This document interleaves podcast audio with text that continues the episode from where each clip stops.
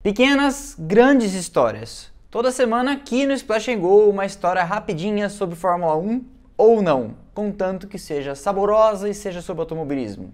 Vamos lá?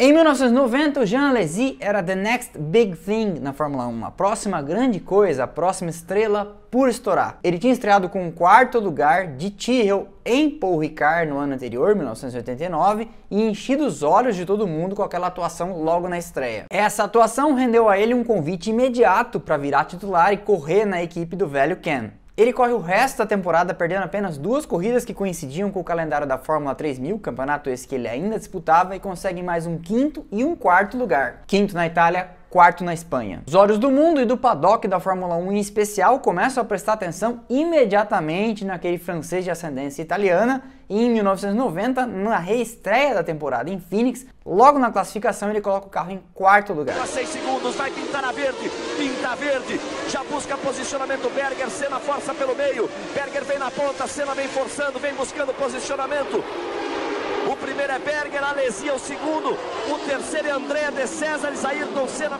De repente, então, o Alesi se vê liderando uma corrida com Ayrton Senna, que tinha largado em quinto, no seu encalço, partindo na sua caçada.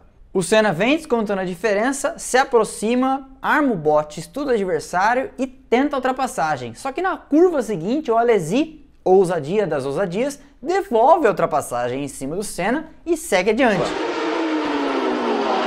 outra vez, agora é com ele, agora é na dele, é do jeito que ele gosta. Vai tentar voltar Alesi.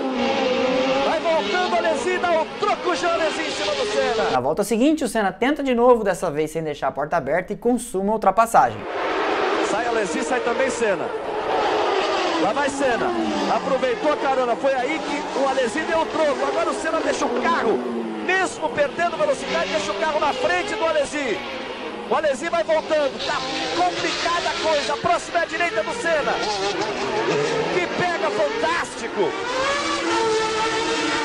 O Alesi chega em segundo e daí para frente não tinha mais jeito. Os olhos do mundo e das grandes equipes da Fórmula 1 estavam grudados nos passos do francês e em tudo que ele poderia ou não fazer naquela e nas próximas temporadas. A Williams corre e oferece um contrato para Alesi para correr num dos seus carros na temporada de 91, a temporada seguinte. Novo e sem uma assessoria de carreira profissional, o Alesi faz mais ou menos o que todo mundo talvez faria conversa com os experientes com quem ele tinha alguma relação. E o brasileiro Nelson Piquet era um cara com quem ele tinha, e aliás tem, amizade. Então ele procura o Piquet, que era um cara que já conhecia bem a Williams, e pergunta: o que, que eu faço? O Piquet ouve a história e fala para ele: vai lá e assina, você não tem opção melhor. O Alesi assina. O combinado é que a Williams ia reunir a imprensa e comunicar ao mundo todo que a partir de 91, Jean Alesi seria seu piloto ao lado de não se sabe quem. Mas chega o Grande Prêmio da França e a Williams não faz o anúncio. Preocupado, o Alesi procura o Frank Williams, que o tranquiliza e diz que fica tranquilo, até Silverstone, que era a corrida seguinte, nós vamos fazer o anúncio. Hoje sabe-se que na verdade o Frank Williams estava conversando com Ayrton Senna e Nigel Mansell ao mesmo tempo, tentando trazer eles para sua equipe em 91.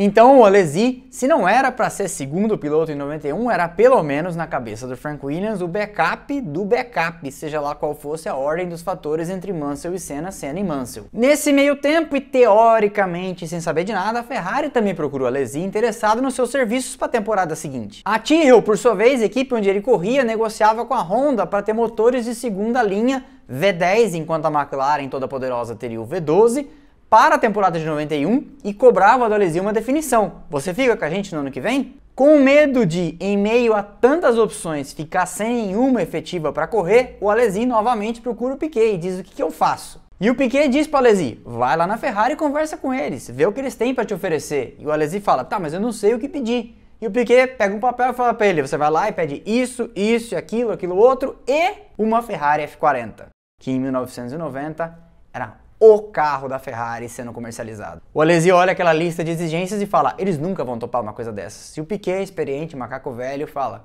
vai lá e pede. O Alesi se reúne então com a Ferrari, ouve o que eles têm a dizer, apresenta suas exigências para assinar um contrato e quem está do lado de lá da mesa olha a lista e fala assim: Bom, para quem não tem um empresário, você até que sabe pedir caro pelos seus serviços, não? Os detalhes são acertados e um contrato entre as duas partes é assinado, incluindo no pagamento a tal da Ferrari F40. Ideia do Piquet. Depois de levar um não do Senna e assinar com o Nigel Mansell para 91, a Williams resolve exercer o contrato que tinha com a Alesi e avisa ele: "Você tá com a gente". E ele fala: "Não tô não, eu assinei com a Ferrari" e aí o circo estava armado. Ainda muito jovem e no meio desse furacão em que as duas equipes ameaçavam ir aos tribunais por causa dele e com a imprensa no seu pé o tempo todo, os resultados do Alesi na segunda metade de 90 minguam, até que as partes chegam a um acordo para pôr fim à discussão. O Alesi ficaria com a equipe italiana vermelha e como parte do pagamento, uma soma seria entregue à Williams, além de uma F641